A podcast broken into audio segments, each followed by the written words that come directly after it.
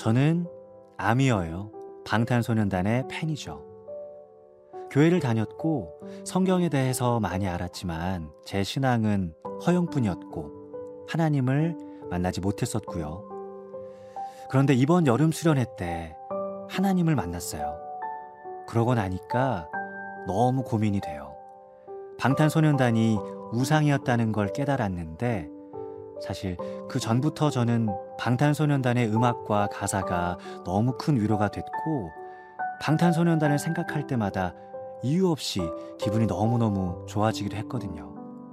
그래서 힘들어요. 방탄소년단의 가사는 세상적이고 또 성경은 나를 부인하라고 하는데 방탄소년단은 자신을 사랑하라고 해서요. 그리고 우상에 너무 정신이 팔린 것은 아닌가 싶고요. 하나님, 전 어떻게 해야 할까요?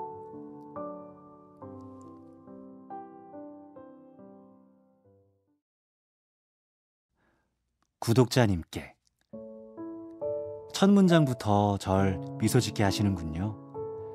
가장 짧은 문장으로 절 그렇게 만드신 분입니다. 저도 방탄을 나름 조금 좋아하거든요. 저는 MIC Drop을 통해 방탄을 알게 됐습니다. 다이너마이트와 버터는 정말 언제 들어도 기분이 좋아져요. 2020 멜론 뮤직 어워드에서 방탄이 보여준 브레이크 댄스 무대는 정말 저의 최애 댄스 영상입니다. 그렇기에 무언가를 즐길 때 맞닥뜨릴 수 있는 이 신앙적 고민과 질문에 마음으로 공감하며 답변 드릴 수 있을 것 같아요. 뜬금없게 느껴질 수 있지만 먼저 고난에 대한 얘기부터 해볼까 해요. 종종 사람들은 고난을 기독교의 가장 큰 특징이라고 생각합니다. 그리고 성경에 수많은 고난이 등장하는 건 사실이고요. 특히 십자가 고난이 없었다면 지금의 우리는 있을 수 없겠죠. 그런데 복음서를 읽어보면 예수님은 한 번도 고통이 좋아서 고통 자체를 추구한 적은 없다는 것을 알게 됩니다. 무언가를 이루기 위해서 어쩔 수 없이 감당한 것이지 그걸 좋아하지는 않으셨어요. 피하려 했고 그렇게 피하려는 것을 부끄러워하지 않으셨죠. 그렇기에 이렇게 기도하세요. 내 아버지여, 만일 할만하시거든 이 잔을 내게서 지나가게 하옵소서. 예, 기독교는 고난을 견디라고 가르치지 고통을 찾으라고 가르치진 않아요. 그럼 기독교가 어쩔 수 없이 수용하는 게 아니라 적극적으로 미는 가치는 무엇일까요? 그건 기쁨 혹은 즐거움이라고 생각해요. 아, 참고로 즐거움이라고 제가 말할 때는 명사의 의미에 그치는 것이 아니라 내가 즐기기, 이웃을 즐거움으로 초대하기처럼 동사의 의미까지 포함한다고 생각해 주세요. 성경 속에는 기독교의 핵심 사상인 천국에 대한 얘기가 자주 나옵니다. 누군가 제게 천국을 한번 묘사해 보라고 한다면 저는 천국을 조금이라도 더 영적으로 보이게 하려고 애썼을 것 같아요. 그런데 우리 주님은 놀랍게도 천국을 기도와 묵상을 하는 기도원 같은 곳이 아니라 떠들썩한 잔치에 비유하세요. 먹고 마시고 춤이 있고 노랫소리, 웃음소리, 농담이 넘치는 시끌벅적한 잔치요. 하늘나라는 어느 임금이 자기 아들의 혼인잔치에 베푼 것에 비길 수 있다. 성대한 잔치가 벌어졌다.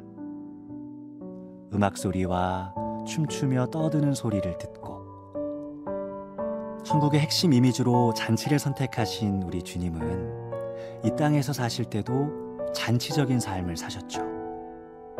누군가를 용서해 주신 다음에 그냥 가셔도 되는데 굳이 그 집에서 회식을 하고 가셨습니다. 사케오야, 어서 내려오너라. 오늘은 내가 내 집에 머물러야 하겠다.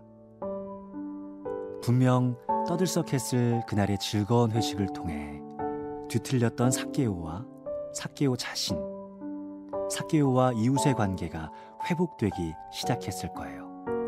제 얘기가 좀 길었죠? 드리고 싶었던 말씀은 이거였어요. 즉, 어쩌면 우리는 예수님과 기독교와 경건과 즐거움을 크게 오해하고 있었는지도 모른다. 라는 거예요.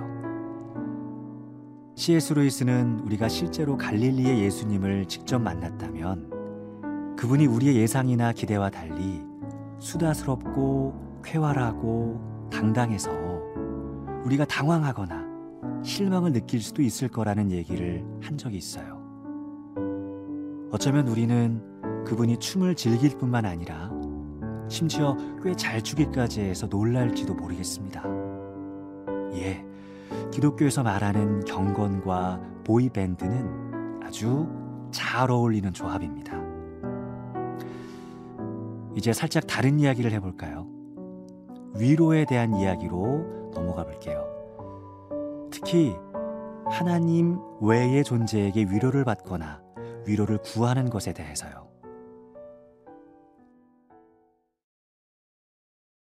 최근에 정주행했던 사랑이라 말해요 라는 드라마가 있어요. 극 중에서 김영광이 이성경, 저의 최애 여배우에게 이렇게 말하죠. 나의 약점은 어머니예요. 위로를 받았어요. 예수님이 십자가 위에서 제자에게 하셨던 말씀, 보라, 내 어머니라를 읽을 때는 받지 못했던 감동과 위로를 K 드라마를 보며 받았어요. 누군가 나와 같은 것을 두려워하고 같은 것을 힘들어하고 있다는 것을 알게 되자 위로가 되었죠. 위로란 그런 것이겠죠. 문제는 적지 않은 기독교인들이 하나님 외의 존재로부터 위로를 받는 것에 죄책감을 느낀다는 거예요. 배우자를 놔두고 다른 이성에게서 깊은 위로를 받는 경우와 비슷하다고 생각해서 그럴까요? 너무나 많은 많이와 밖에는이 우리가 그렇게 생각하도록 만듭니다. 오직 그만이 나의 반석이시오, 나의 구원이시오, 나의 요새이시니 내가 크게 흔들리지 아니하리로다. 세상 즐거움 다 버리고 세상 자랑 다 버렸네. 주 예수보다 더 귀한 것은 없네. 예수 밖에는 없네. 수많은 설교와 찬송과 CCM과 기독교 콘텐츠를 통해 많이와 밖의 은혜 세례를 받다 보면 내가 힘든 밤 기도로 해결하지 못하고 친구에게 자 하고 카톡을 보내는 게 인간을 의지하려는 비신앙적인 행동처럼 느껴질 수도 있습니다. 하나님만 신뢰하는 사람이라면 기도만으로도 풀 위로를 얻을 수 있어야 하니까요. 그런데 이 세상 누구보다 하나님을 온전히 신뢰했다는 주님의 행동을 보다 보면 우리는 당황하게 됩니다. 이상하게 겟세만의 동산에서 주님은 하나님 아버지에게 기도하는 것만으로는 번민이 사라지지 않았는지 하나님께 기도하다가 자꾸 하나님 아닌 사람들을 찾습니다. 지금 내 마음이 괴로워 죽을 지경이니 너희는 여기 남아서 나와 같이 깨어 있어라. 기도하던 예수님이 사람들에게 한 요청인데 생각해보면 이건 참 놀라운 요청입니다. 옆에 있는 인간이 자지 않고 같이 깨어 있어주면 인간의 그런 행동이 주님에게 실질적인 힘과 위로가 될 거라는 의미거든요. 우리는 이 신비로운 사실을 그냥 믿음으로 받아들이고 삶에서 따라하면 될 것 같아요. 이스라엘을 지키시는 졸지도 않고 주무시지도 않는 하나님을 신뢰하면서도 인간의 위로를 구하는 것은 적어도 주님에게는 전혀 비신앙적 행동이 아니에요. 하나님께 기도하러 바위 쪽으로 걸어가는 발걸음이나 위로받으러 사람들을 향해 오는 발걸음, 둘 모두 기독교적인 발걸음이었습니다. 함께 깨어있음에 대해서 얘기하고 있는 중이에요. 아쉽게도 제자들은 주님과 함께 깨어있지 못했고요. 여기서 다른 주제로 넘어가기 전에 특별히 노래에 대해 조금 더 얘기를 해볼까 합니다.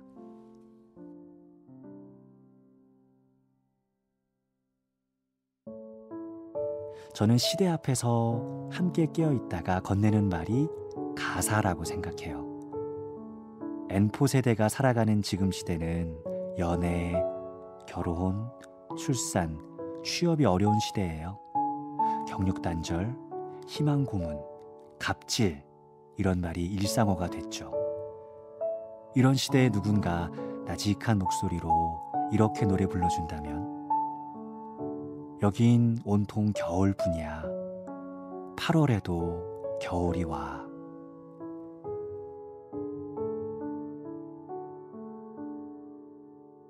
이런 가사에 이런 함께 깨어 있어 줌에 위로받는 우리 모습을 보면 주님은 뭐라고 말씀하실까요?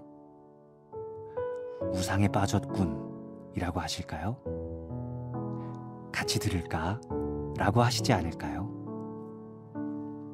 한편 사랑하라는 거의 모든 노래에 등장하는 단골 주제죠. 그리고 시청자님은 우리에게 익숙한 이웃 대신 너 자신이라는 목적어를 쓰는 게 우리 기독교인들에게 적절한지 고민하셨고요. 우리는 자신을 사랑하는 대신 부인해야 하는 거 아니냐고 하시면서요. 시청자님이 이웃을 사랑하는 요구가 등장하는 성경 구절을 찾아보면 놀라실 거예요. 저는 놀랐습니다. 그 명령에는 늘 내 자신과 같이 너를 사랑함 같이라는 말이 함께 등장해요. 개혁개정 성경에서 찾아보면 내 이웃을 내 자신과 같이 사랑하라. 마태복음 19장 19절. 내 자신과 같이 레위기 19장 18절. 내 자신과 같이. 갈라디아서 5장 14절. 내 몸과 같이. 야고보서 2장 8절. 내 자신과 같이. 누가복음 10장 27절.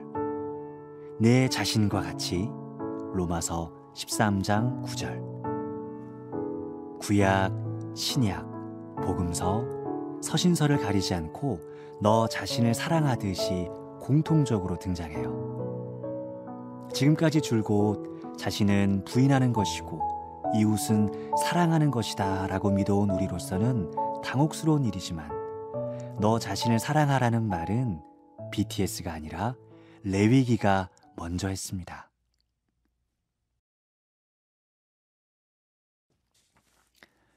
물론 자기 부인이 필요할 때도 있습니다.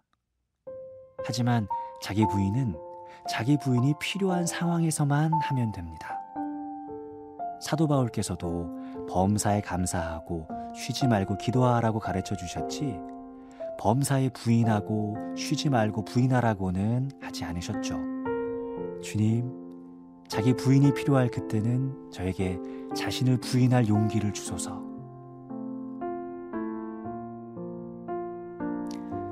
마지막으로 많은 사람들이 오해하고 있는 몰입에 대한 얘기를 하며 제 답변을 맺으려고 합니다.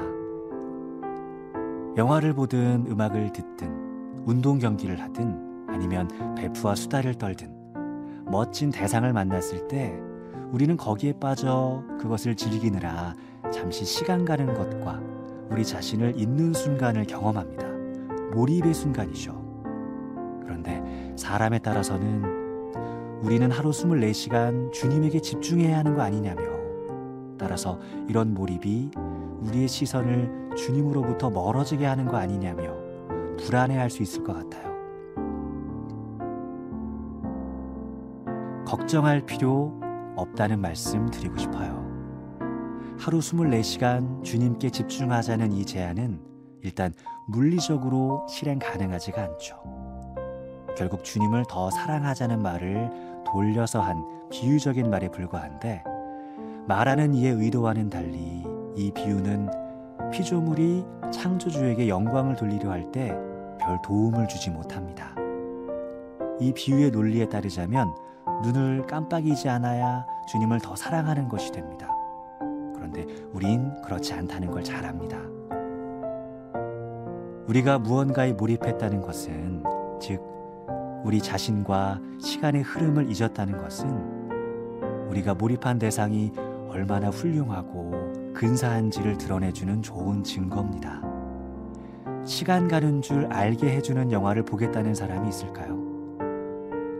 하나님이 창조하신 문화, 예술, 인간, 자연을 경험할 때 우리가 몰입한다는 것은 하나님의 창조가 좋고 근사하다는 고백이고 찬양입니다.